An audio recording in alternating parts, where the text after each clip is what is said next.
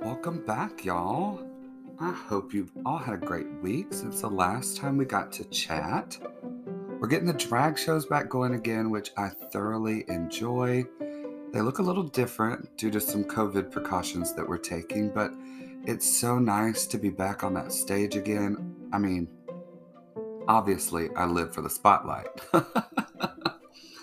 But more than that, I've missed the social interactions. If you've ever been to a Kalana Blue drag show, you know that she's going to speak to you at some point in time while you are in that building.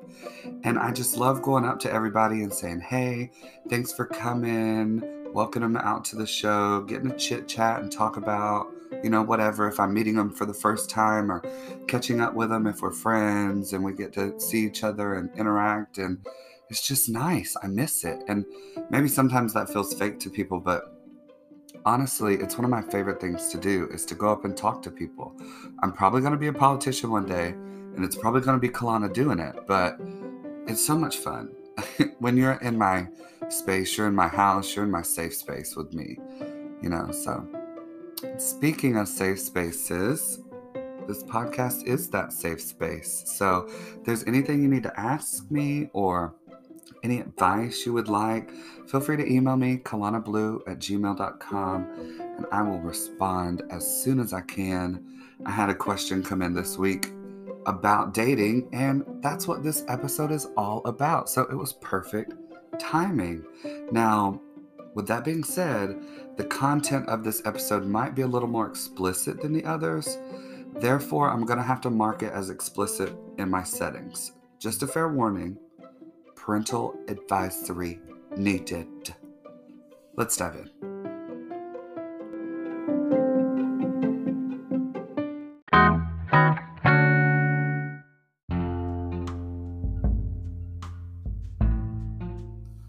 Welcome back, y'all. So, I asked my Facebook, what's something you wish you knew before downloading the G or those swipey apps, right? Overall, the responses were really about how much the LGBTQ community doesn't love itself. There's so much internalized homophobia and racism and the search for the quote perfect body. And if you don't have abs, you're fat. And if you're overweight, you'll never get somebody to message you. And the only time they do message you is to fetishize you and just know that there are good people out there on that app, but there are also some really shallow people that will tell you whatever you want to hear so that they can get with you. And sadly, that's just the honest truth. And you may be asking, well, how can I tell if they're sincere or not? Honey, if they ask for a Snapchat right away, it's probably only because they want to trade nudesies Make sure you look like your pictures say you look like, and then hook up. And if they don't like what they see on Snapchat, they're probably going to ghost you there, sadly. If he can trade a phone number and FaceTime and have a whole ass conversation, he's probably serious about more than a hookup. And if you want a relationship, you have to take things slow. It can be hard with some people but try to avoid the topic of sex right at the get go. Try and get to know the person on the other end of the phone and let that conversation naturally occur because it'll naturally come up. It shouldn't be forced. But here's some more questions I got from social media. Preferences. What are they? So let me start right off the bat by saying skin color is not a preference. A preference is for you enjoy being fisted or not. We really have to do better and be better about removing this racism from within the LGBTQ community. If you won't date somebody simply because the color of their skin, you have some soul searching to do. There's some hate in that heart that we need to address, honey, so you can get on to loving yourself and loving others. And that's for everybody, okay?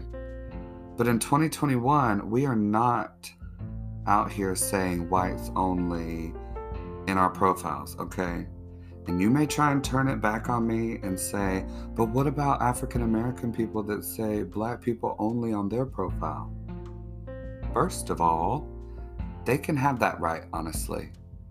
I probably wouldn't want to date someone who is a representation of the past traumas that my ancestors had to face. And not only their ancestors, but they face traumas today. It may not be segregation, it may not be slavery, but they face constant microaggressions that I will never understand and never be able to comprehend because I am a white man. Was anyone my age alive during segregation or slavery? No, but you have to understand that it wasn't that long ago, y'all. As you think, that pain is still very real and a very big part of the BIPOC community. Just know that prejudice, no matter what side it's on, will always divide this community. We should strive to work together to be one queer community regardless of race. And that is so easy for me as a white man to sit here and say. And so, white folks, we have to do better. We have to support our queer BIPOC community because we have let them down for far too long. Sorry, I got on my soapbox again, but it happened, okay? And it probably needed to happen. And I probably should edit that, but I'm not going to. Let's keep going. I use PrEP. Do I need to do anything else? Wear a condom, please. I'm so glad that you use PrEP. And if you don't know what PrEP is, it's a daily medicine. I call it the gay birth control, right? That helps prevent the spread of HIV and AIDS. However, herpes is still forever, honey. So wrap it before you tap it, as my best friend always said. and always discuss these things with a potential sexual partner. Now, sadly, there are some people out there that will lie to you. They'll have something, they'll know it. They may be getting medicated medication for it and treating it and but still be able to give it to you and not even tell you. So that's why you need to wear a condom and be safe. Also follow your gut. If your instincts are like, hell no, nah, this ain't the one, then say sorry, I'm not interested. And if they don't leave you alone, that block button works perfectly.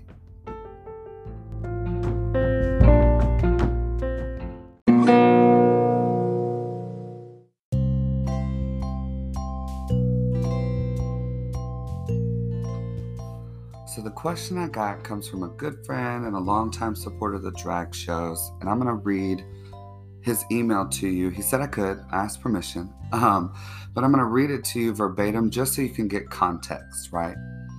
He said, quote, me being a gay male in Alabama, I find it hard to start dating or getting into a relationship. Don't get me wrong, I'm more than ready, but that's a two person commitment.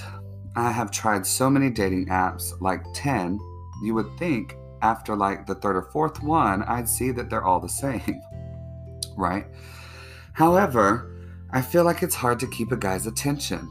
I've had many guys ghost me more than I can count tombstones at a cemetery. I have had guys get disappointed as well.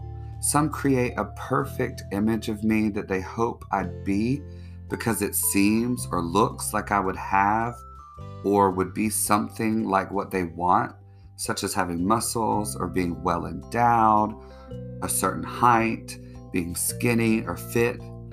I'm 23 and just recently graduated college, and I have tons to offer.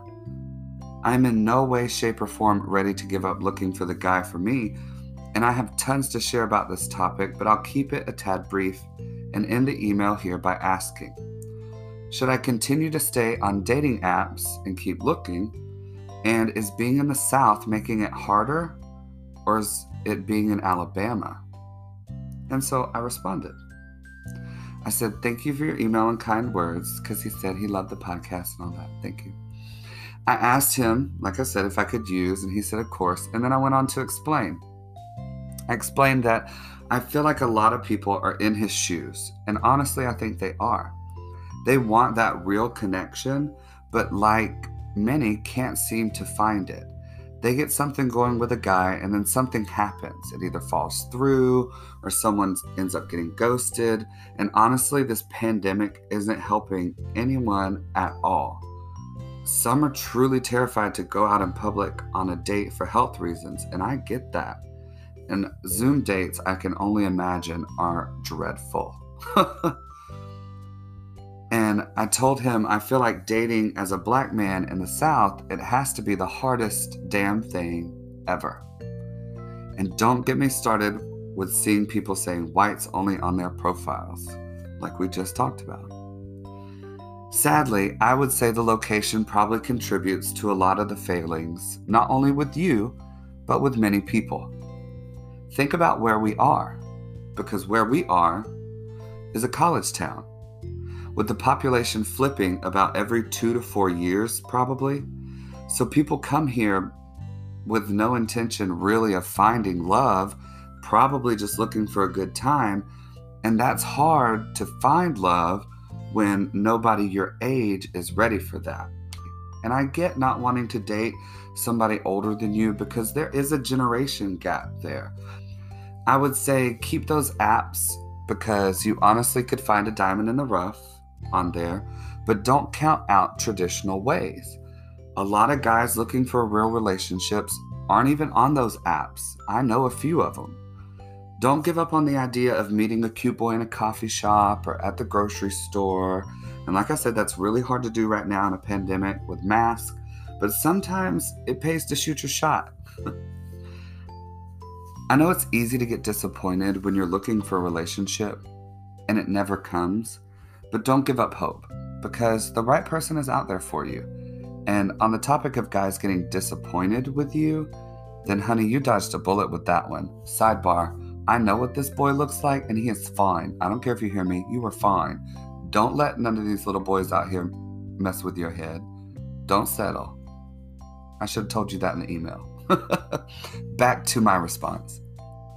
With Kalana being on the G, she gets fetishized so much, and sadly, as a black man, so will you. And if you don't live up to those quote expectations of their fantasy, then sadly, they want nothing to do with you, and that's their problem. Don't get discouraged because I'm sure they probably sweet talked you really well and made it feel like they were really into you, which is the part that really sucks. But it took me a minute to not let those type of people get to me.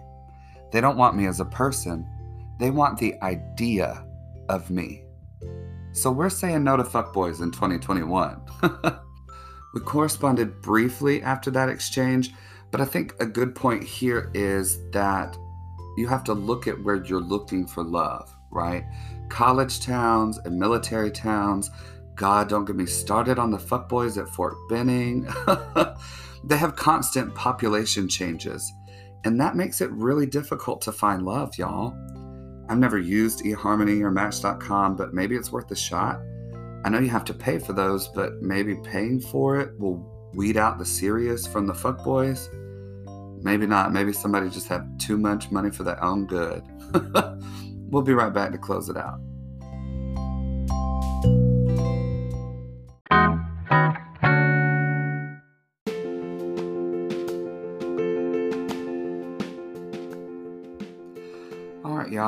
Hope you have enjoyed today's episode and maybe gotten some free unsolicited advice out of it.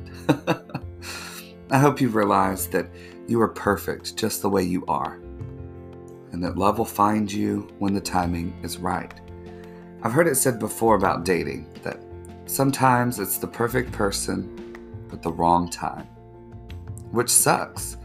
But we can't spend all of our energy focused on something that's not going to work out in the long run. Will you get your heart broken? Probably. But that's the risk of dating. And when you do get your heart broken, come find me. We'll drink away those feelings and talk shit about them all night long. Until next week, my loves, have a good day.